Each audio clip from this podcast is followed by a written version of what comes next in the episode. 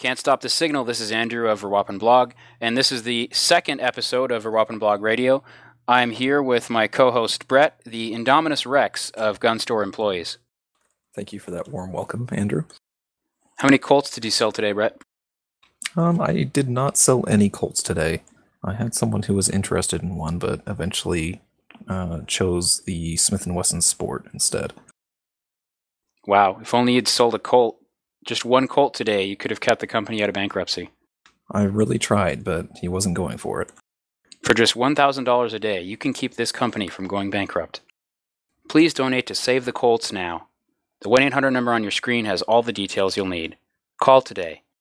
Seriously, though, I don't think this was too hard to see from either from a money standpoint or just a consumer standpoint because Colt had been in trouble for a long time.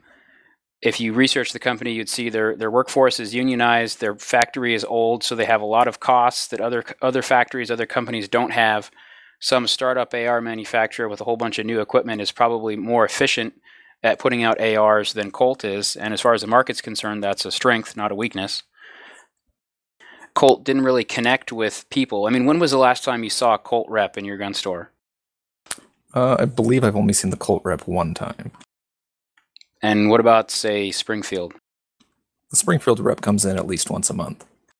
I'm trying to think of the last time I saw a Colt advertisement anywhere. I think I remember seeing stuff for the Colt 901, but never for any of their, or at least nothing recently for any of their other uh, firearms that they offer.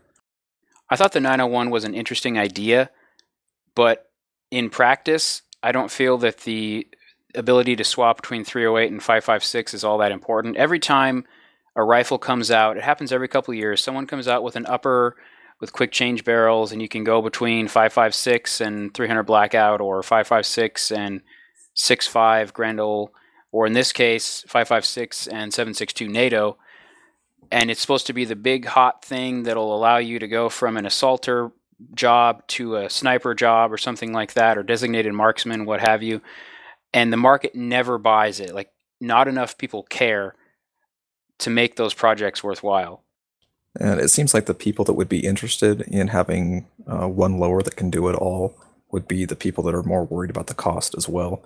And when those 901s hit the market, I think they were around like 2600 bucks if I remember correctly. Yeah, I wonder if if a product like that will remain in production. I think the company was just purchased by a, a capital management uh, company, so we'll have to see if they make any changes. Supposedly, the CEO is not going to change, which seems like an odd decision to me because Colt has just not been well managed in recent years. Yeah, I think anyone that's paid attention to what's been happening with Colt over the last few years has seen this coming for quite some time. It's too bad because their products are excellent. I mean, the 6920 is, in my opinion, still the standard in the market. I just wish that the company would have done a better job at marketing themselves and connecting with consumers, and then I guess whatever they did on the business side to get so messed up. If they'd avoided all of that, maybe they wouldn't have gone bankrupt. Yeah, the 6920 and the 6720, I think, are two of my favorite, but somewhat budget oriented rifles out there right now.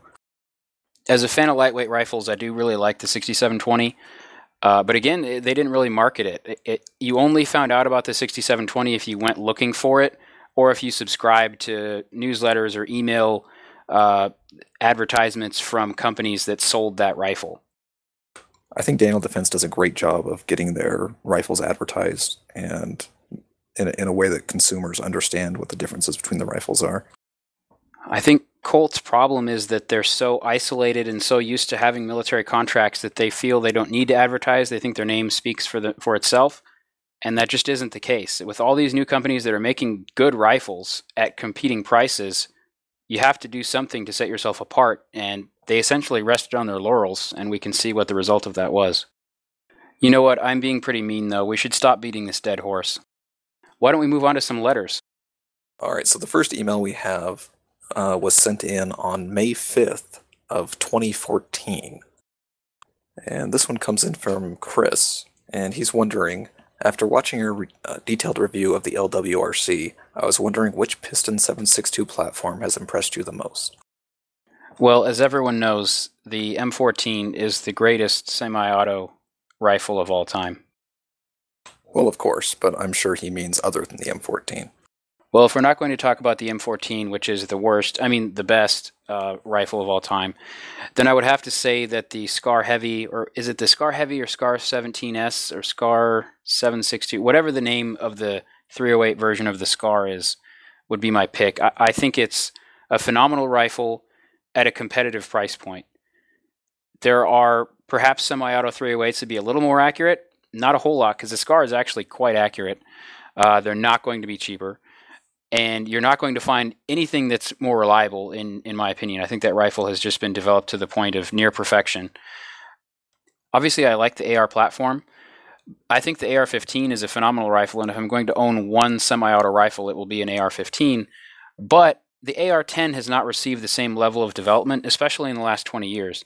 Although the ar-10 is older than the ar-15 by a few years the amount of energy and time and money that's been put into the 556 version far exceeds that of the 308 or 762 by 51 version.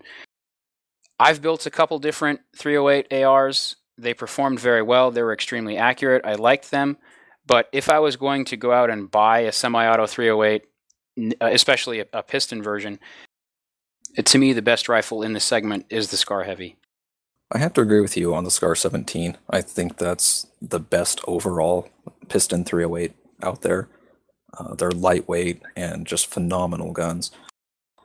Um, there's a few others out there that I like. The LWRC Reaper is just a badass gun. Well, if you mean bad gun, then I would agree with you. Yes, you and I have had dis- different experiences with that Reaper. I think that's the story of LWRC, though. They make some excellent weapons, and then you could get a, a rifle from the next production batch, and it's just not going to run and it's not going to shoot. Another one that is pretty cool out there, I think, is the HK MR762. Now, I don't have a ton of personal experience with that rifle, but I heard great things about the accuracy. Yeah, I shot one of those and it was extremely accurate. I, I cannot complain about how accurate it was. But again, it's it's more expensive and heavier than the Scar, and so that that leads into what do you want to do with it. If you want to carry your rifle from your car to the bench and shoot small groups and you want a piston, then maybe the MR762 is where it's at. If you want to spend less money, have something you could carry in the field, still be extremely accurate and just as, if not more reliable, then I would go with the SCAR. Yeah, I think that MR762 is about 50% heavier than the SCAR 17. Yeah, it's probably close to 50% more expensive too, just because HK. The Ruger SR762 is another one that I like quite a bit. Uh, it's a fairly lightweight rifle, the only real complaint that I have with it is a lot of the weight is balanced out past the magazine well. Uh, the gas block and piston assembly are, are somewhat heavy on that rifle. Uh, I think if Ruger could get the weight down on that a little bit, they'd have a really, really good contender. The next time you look at a Ruger, either the SR762 or the SR556, could you do me a favor and check out the receiver extension tube in the stock? Because I've noticed on every SR556 I've ever seen, literally every rifle, the stock is canted about five or 10 degrees clockwise, as if the receiver extension tube was not held in place properly when the, uh, the nut was being tightened. It's one of those things that probably doesn't matter all that much in the long run, but it just it does not give me a good impression of their assembly procedures. And at least on the SR556, they torque the barrel nut to 150 foot pounds, which is almost double uh, what the mil spec maximum torque is. Did they give a reason for that, or is that just something they do because? That's just something they do because. It just sounds sloppy to me. The the way they put the rifles together sounds sloppy, and I don't know if I was going to spend a lot of money, uh, if I would want a rifle that was put together in a sloppy manner. Even if it eventually ran fine, it would bug me that I spent fifteen hundred dollars on something that no one really cared enough about to put together properly and they do run fine in my experience and shouldn't be an issue at all as long as you never have to take the barrel nut off. Well, for most people, that probably won't be a problem. Uh, for some people, if you want to work on your own rifle or just take things apart and put them back together, that could be a huge problem. Well, if Chris is still looking to purchase a semi auto 308 with a piston and an op rod, then I hope our discussion has helped him.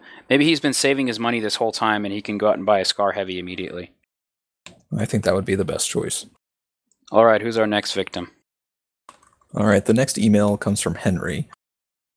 and he sent this email on September 13th of 2014. Well, that was pretty close to my birthday. Now, my old boss, Nathan Muir, once tried to find out my birthday, but both the KGB and Mossad were wrong. I won't disclose my actual birthday, but I'll just say that on that day I was busy doing things, and that's why I was not able to respond to this letter. I was eating ice cream. All right, well, that seems like a valid excuse. All right, so Henry had to sell his guns to pay for a cross country move and for a wedding, and he was only able to keep one gun. And the gun that he kept was a Smith & Wesson Model 10, which he kept because that's the one that his wife is most comfortable shooting. Um, he's looking to get another gun. He's going to pick up a Glock 19 as an all-around gun, and he's also wondering if he sh- uh, what kind of gun he should also buy in addition to the Glock a smaller concealed carry gun, an AR 15, a shotgun, or a 22 rifle. So I'm pretty sure that this is how the book The Road started, which is a guy trying to protect his family and all he has is a Smith & Wesson Model 10. So if Henry is married to Charlize Theron, I congratulate him wholeheartedly. Isn't she anti-gun? She probably is, but that won't stop her from making money from movies that have lots of guns in them. Well, we just need to make sure we don't recommend something she won't like. So the revolver is good. Maybe an AR-15 with a 10-round magazine and a bullet button. Well, we know she likes the SKS. Yeah, she's deadly with the SKS, as long as she has a man reloading for her. Yes, as long as she can rest the SKS on the shoulder of Tom Hardy, she will be able to shoot out a spotlight on a vehicle uh, that's very far away. If you haven't seen Mad Max Fury Road, you should drop everything and see it right now. But to answer Henry's question, and I think this is a very good question, and Henry is the sort of person I like to reach with my blog, and I feel bad that I did not respond to him because he sounds like he has a really good head on his shoulders. He wants to choose between a small handgun for concealed carry, an AR, a 22 rifle, or a shotgun. Now, they all have their strengths and weaknesses. If he's trying to start back from nothing, then perhaps an AR would not be my first choice. It's going to be the most expensive of all of those, and he could buy two of any of the other firearms he mentioned for the price of even say a Smith & Wesson M&P 15 Sport. I know I could go pick up a, a decent uh, carry handgun and a semi-decent 22 rifle for that price. If he wants this firearm to be primarily for fun, then the 22 rifle will be my first pick. I think everyone who owns a gun should have a 22 rifle of some kind. If he really wants to carry, then he might find both the Model 10 and the Glock 19 to be a bit sizable, depending on how he dresses and, and where he lives and so on so a smaller concealed carry handgun would be a decent choice. The shotgun can be pretty versatile too. It would be excellent for home defense, but he could also swap out barrels and go skeet shooting if he wanted to. But I wasn't really getting that impression uh, from his email that he wanted to uh, to go shoot some clays. So maybe the shotgun wouldn't be the first firearm I would recommend for him. My two recommendations would be either a small handgun for concealed carry or a 22 rifle. I think the Glock 19 is a great choice. It's a perfect all around gun. It's small enough to conceal and still big enough to use for a home defense gun. Something to buy after that, I think the concealed carry handgun would be really good to have for when the Glock 19 is too large to carry. Um, you know, summer months when you can't get away with carrying a gun as big as the Glock. A concealed carry gun is really, really handy to have. Would you say something like the Ruger LCP or maybe a Keltec or something like that? I think the LCP is probably one of the best to go with. I would recommend it just because Delta Force uses it. Alright, before we get to this next letter, I have a thought that's been bugging me ever since I saw Jurassic World. I've been trying to figure this out. There is a group of troopers in the movie called the ACU, the Asset Containment Unit, and they're sort of these spec ops type guys who are supposed to track down escaped dinosaurs. Yes, it is a spoiler alert. I guess I should have mentioned that one of the dinosaurs gets out in the movie Jurassic World if you didn't know that going in, I can't help you.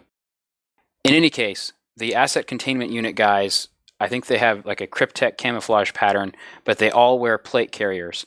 And I want to know why guys who are hunting down dinosaurs wear plate carriers. Are the dinosaurs shooting back at them with 30 6 AP or something like that? Well, the raptors are smart. They might think that they can learn how to use a gun. You know, that is true. Maybe they've moved on from being able to open a door to shoot a gun. But enough about Jurassic World. Let's move on to our last letter. All right, so this one comes from Mark, and it was sent on September 9th of 2014. And he starts by praising your blog and thanking you for it. But he goes on to say that he is glad to see that it's not just him that experiences annoying rust problems on the guns that he carries, and is wondering what you think of nickel plating. Well, that's a very good question. And I would like to thank him for the, the compliments on the blog. I do appreciate those. As far as nickel plating goes, I've had a number of experiences with that. About six years ago now, I purchased an electroless nickel plating kit from a company called Caswell. They're out of New York. Basically, they send you a bucket and a bunch of chemicals and a heating element, and you follow the directions very precisely.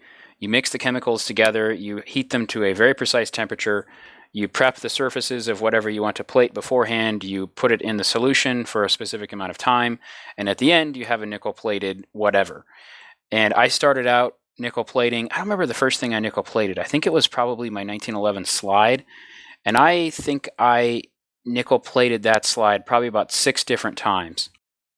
Each time I got a little bit better or a little closer to the way I wanted it. There are a lot of different things you can do to mess up a, a nickel finish. Uh, most of it is in the prep work. If you do the prep work properly, the finish will be fine. But you also need to make sure the solution is at the proper temperature.